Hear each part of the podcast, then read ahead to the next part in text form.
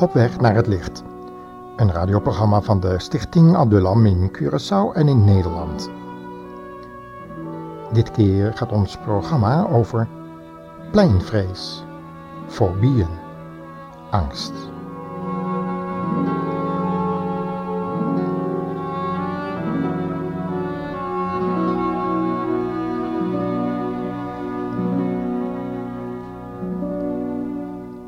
Er staat 366 keer in de Bijbel: vreest niet. Dat zeiden mijn medechristenen tegen mij. En toch was ik altijd bang. Daarmee zou ik dus ongehoorzaam aan God zijn en voelde me behalve angstig ook nog eens schuldig. Vreest niet. Dat is makkelijk gezegd. Maar hoe moet je niet vrezen?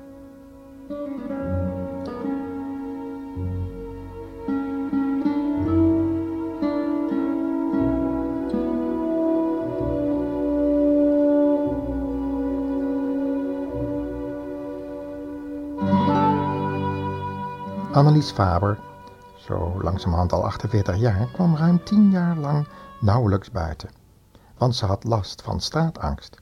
De oorzaak legde ze uit. Ach, bij iedereen is dat weer anders, hè? Je hele leven vormt een voorbereiding op zo'n fobie. De aanleiding kan heel onschuldig zijn, een griepje, waardoor je niet buiten komt. Binnen is het veilig en je hebt de moed niet meer om je op straat te wagen. Bij mij was het lage bloeddruk en duizeligheid, waardoor ik onzeker werd. Ik had allerlei gedachten in mijn hoofd over wat me op straat allemaal kon overkomen.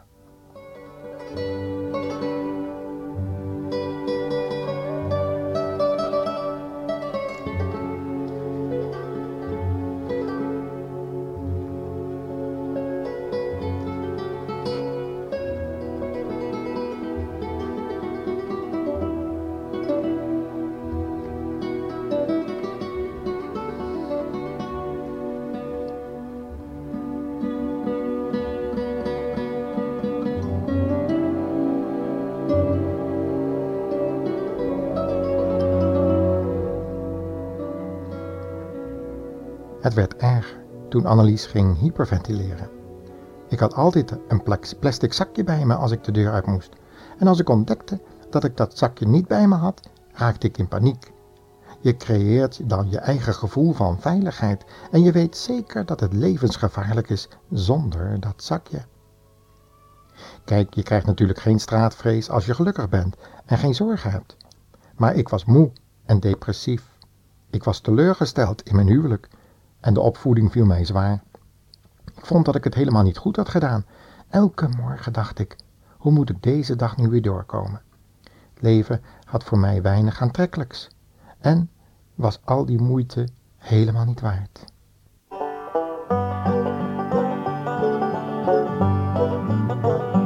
Heer, ik vraag u niet mijn zorgen weg te nemen. Heer, ik laag niet over angst en smart of pijn. Maar ik zou u graag vandaag nog willen zeggen. Heer, ik zou zo heel graag bij u willen zijn. Hier de Heer bent op aarde,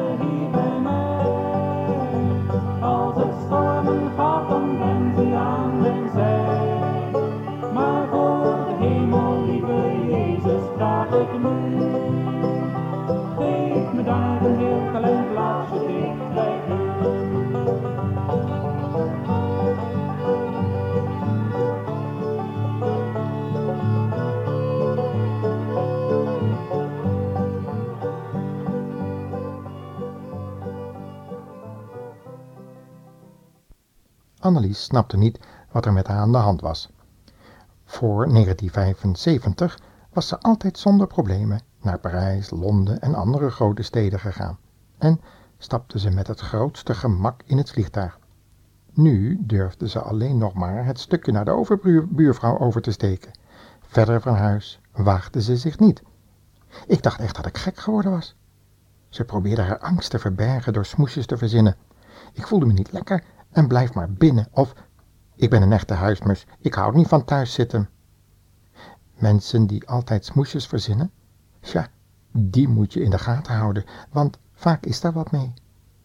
Op een gegeven moment durfde Annelies niet meer alleen thuis te blijven. Ik was bang voor mezelf geworden. De dagen sleepten zich langzaam voort. Ik kroop naar de zondag toe. Ik dwong mezelf altijd naar de kerk te gaan. En het gekke is, ik was bang om in de Bijbel te lezen, want ik vond erin alleen maar veroordelingen van mezelf. Ik kon dit immers niet en dat niet. Maar ik wist ook, als er redding is, dan is het daar te vinden. Jezus was immers mijn reddingsboei, maar ik vond wel dat hij me hopeloos in de steek liet. Toch was mijn geloof het enige wat me op de been hield. Ik schreef bijbelteksten over, stopte ze in mijn zak en haalde ze steeds weer tevoorschijn. Hij verbergt mij in het verborgene van zijn tent, was zo'n tekst. Ik verwacht u de hele dag. En dat zou me dan troost moeten geven. Maar er gebeurde niets. Toen Annelies een foldertje van de fobieclub onder ogen kreeg, ging ze eindelijk begrijpen dat haar gekte een naam had. Straatvrees. Ze begreep dat ze professionele hulp nodig had. Ik heb verschillende hulpverleners afgelopen voor ik erachter kan dat ik een psycholoog nodig had die gespecialiseerd is in straatangst. Toen ik die vond, had ik alle kracht van mijn geloof nodig om door te gaan. Want de therapie was moeilijk en pijnlijk. Uiteindelijk kreeg ik de onvermijdelijke opdracht om de straat weer op te gaan. Vreselijk. Ik heb iedere meter moeten veroveren. Soms zag ik dan opeens een regenboog en alleen daar al uit putte ik moed om verder te lopen.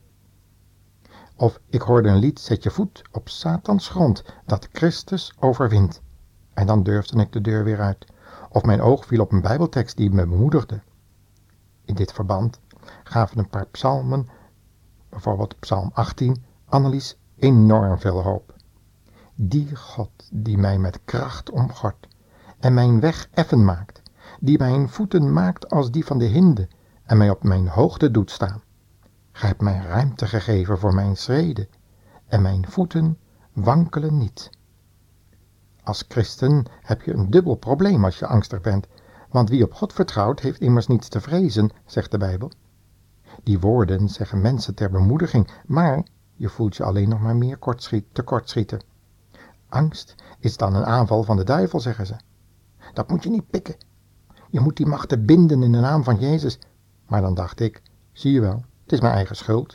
Ik heb geen geloof genoeg. Ik doe het niet goed. Ik denk wel eens, niet dankzij, maar ondanks de woorden van medegelovigen, ben ik toch beter geworden. Wat je nodig hebt is een arm om je heen. Gelukkig waren er ook mensen die mij trouw haalden en brachten met de auto, waar ik mocht logeren, zodat ik niet alleen thuis was, die mij accepteerden zoals ik was en in stilte voor mij hebben gebeden.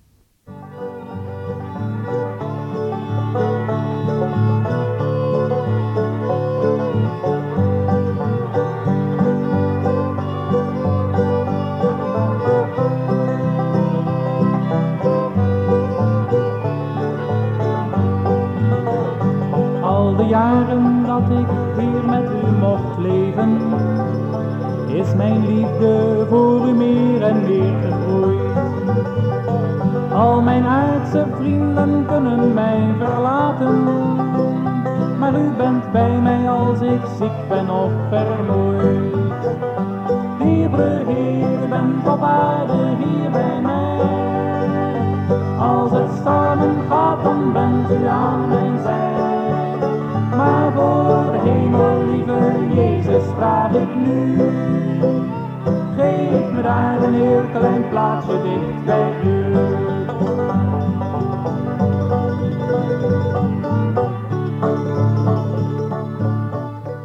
Annelies Faber helpt nu zelf vrouwen.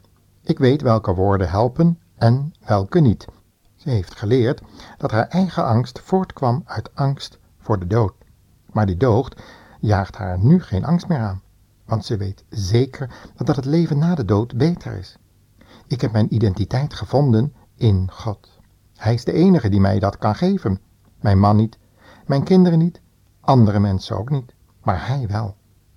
Annelies heeft ook weer een gelukkig huwelijk, maar ik accepteer nu dat mijn man mij niet alles kan geven. En dat mag ik ook niet van hem eisen. Als ik iets in hem mis, ga ik ermee naar God en zeg: Ik verwacht het van u, Heer.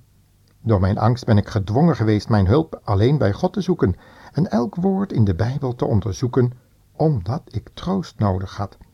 Daardoor heb ik een diepgang gekregen die ik anders niet gehad zou hebben. Nu kan ik andere mensen daarmee helpen en ik kan eindelijk zeggen, het is al die moeite, die hoge prijs, waard geweest. Echt waar. En dan, dan uiteindelijk is er nog daar Jezaja 43.